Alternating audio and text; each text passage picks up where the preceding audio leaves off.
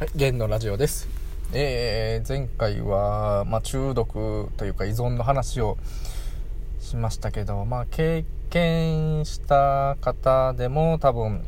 いろんな症状があったんだろうなとは思いつつ、経験したことない人は冷静に考えればわかるだろうとかっていう風に、まあ、なっちゃうもんで、これ、中毒になる前とか依存する前ってっていうのはやっぱり兆候があるんじゃないのかなっていう兆候っていうより、まあ、ストレスの積み重ねだと思うんですよね。まあ、っていうのも一つあるのかなと。まあ、自分の場合はまあ積み重ねでどんどんまあドツボにはまるパターンで、まあ、中にはそういう、まあ、病気的というか病気っていうよりもまあ、脳科学とかああいうのを勉強してる方はもっと詳しいんでしょうけど別にそういうホルモン分泌が過剰になるっていうっていうところかなという。そうするともうやめれなくなるっていう。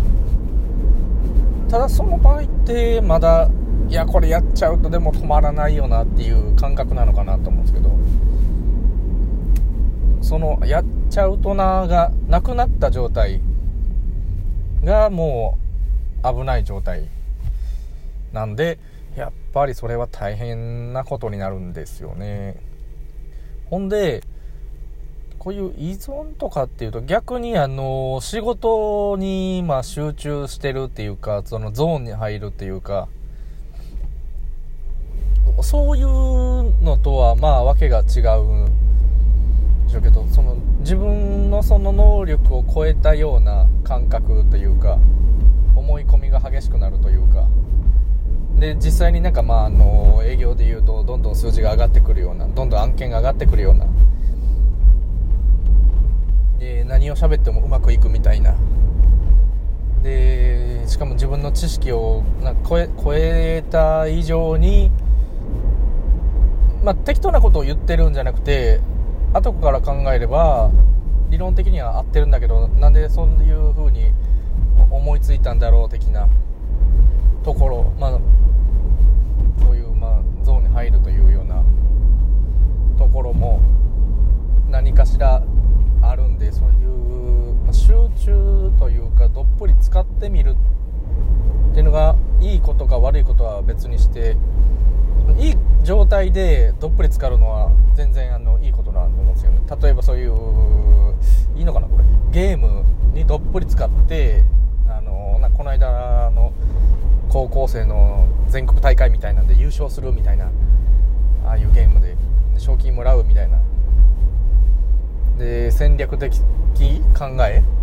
を持ってるとかあの相手の弱点を見抜く力が高いとか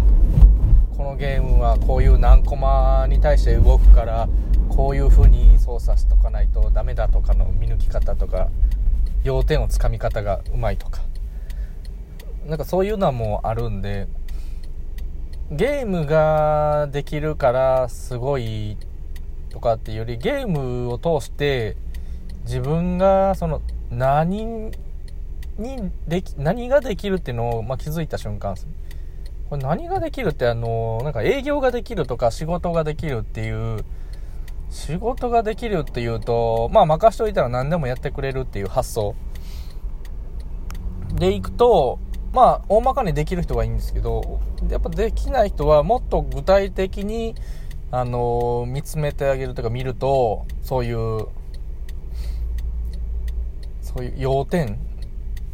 をまあ掴むのがううまい。だけど全体感としてはそういうまだあの見るのが苦手っていうなんか何言ってるか分かんないですけどなんかそういう感じの人集中しての物事まあなんていうんだろうな ADHD っていうようなあの多動性障害とかまあ病気的な名前を付けるんであれば物事に対して集中して他が見えなくなる名前を付けりゃいいってもんじゃないんですけど。まあ症状として、まあ、それがあの発動した状態。それってよく考えたらそういう人間誰しもがなんかそういうなんていうのバーサク状態みたいな話みんな持ってるんじゃないのかなと。ただその発動の仕方とさせ方とか自分でコントロールしてる人とかあのー、ちゃんと調子がいいとこにそういうタイミングを使って集中してるとかなるんですけどそういう悪いことに使う人とかもいるもんでまあなかなかややこしいなと。思うにはそういうまあバーサク状態っていうのは結構みんな持ってるなっていうのはまあお客さんと接しててあのよう思うんですよね。でお客さんにこういうところの集中力すごいですよねって言うとえー、そうなのってまあ本人は気づいてないっていう、まあ、よくあることで。自分も気づいてないんですけど自分でそういうことを喋りながらあ俺の場合こういうところなんかスイッチ入るといいんだなとか。お客さんと接するっていうかこれよくあるのがその人と接することで開花するみたいなんですけど逆に言えば人と接しないと開花しないのかってことはそうでもなくてそういうゲームとかただもう花とか農農業というかそういうのをやっていくうちにあこれってこういうことじゃないのって気づいたりする。自分の場合はその営業で言うと訪販訪問販売でする時はあれこういう風にあのこういうお家を回ると結構こういう商品に対してはまあ案件が上がりやすくて制約になりかく高いなと思って実際に回るとそうだなとか。要するに物事に対して結構あの何でもあってただ見てる方向が人なのか、物なのか、まあ、ことなのか、そういうところが、どこに興味を関心を自分自身が持ってるのかっていうのに、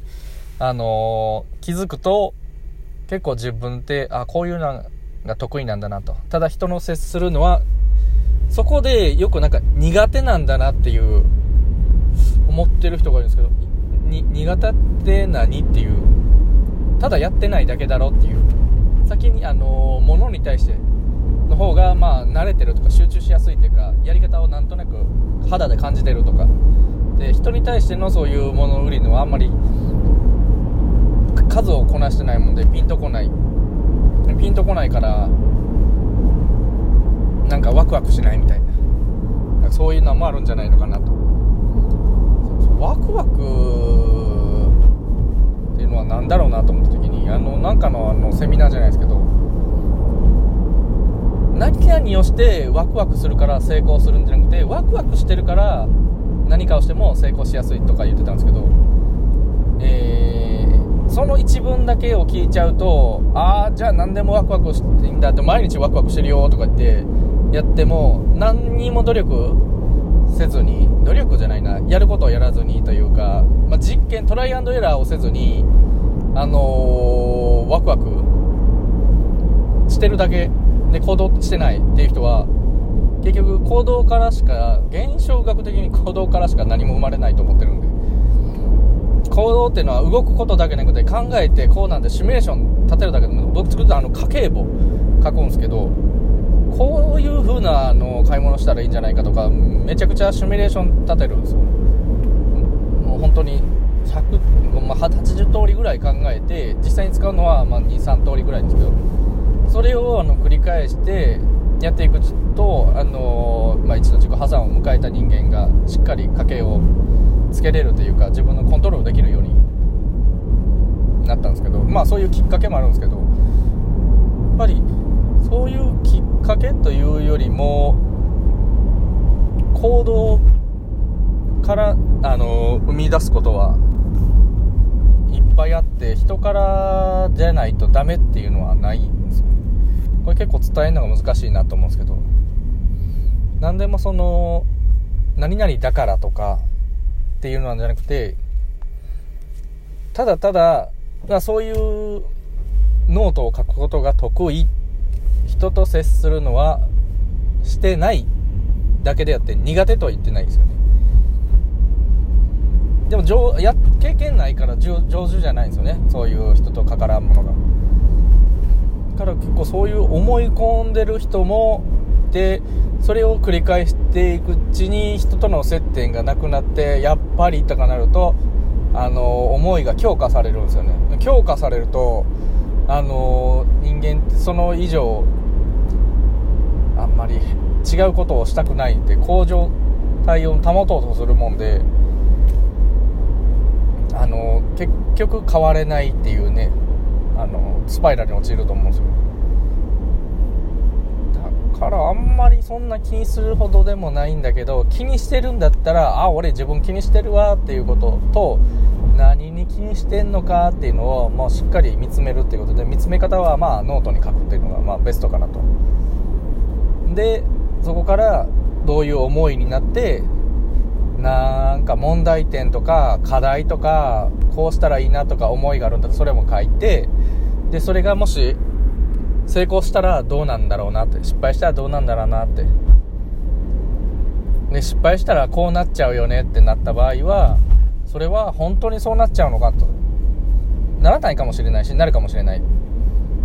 100%ならないんだったらどちらかだなという。で痛みが少ないんであれば試してみるという。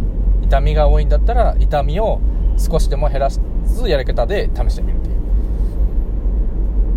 まあ痛みがあるとなかなかあの手出しにくいんですけど。ただその痛みじゃないっていう自分の慣れたやり方ばかりでもなかなかうまくいかないもんで何か自分のちょっと違ったところから何か、えー、感じ取ってやってもらえるとまた新しい発見があるのかなと思いました。今日はこれで失礼します。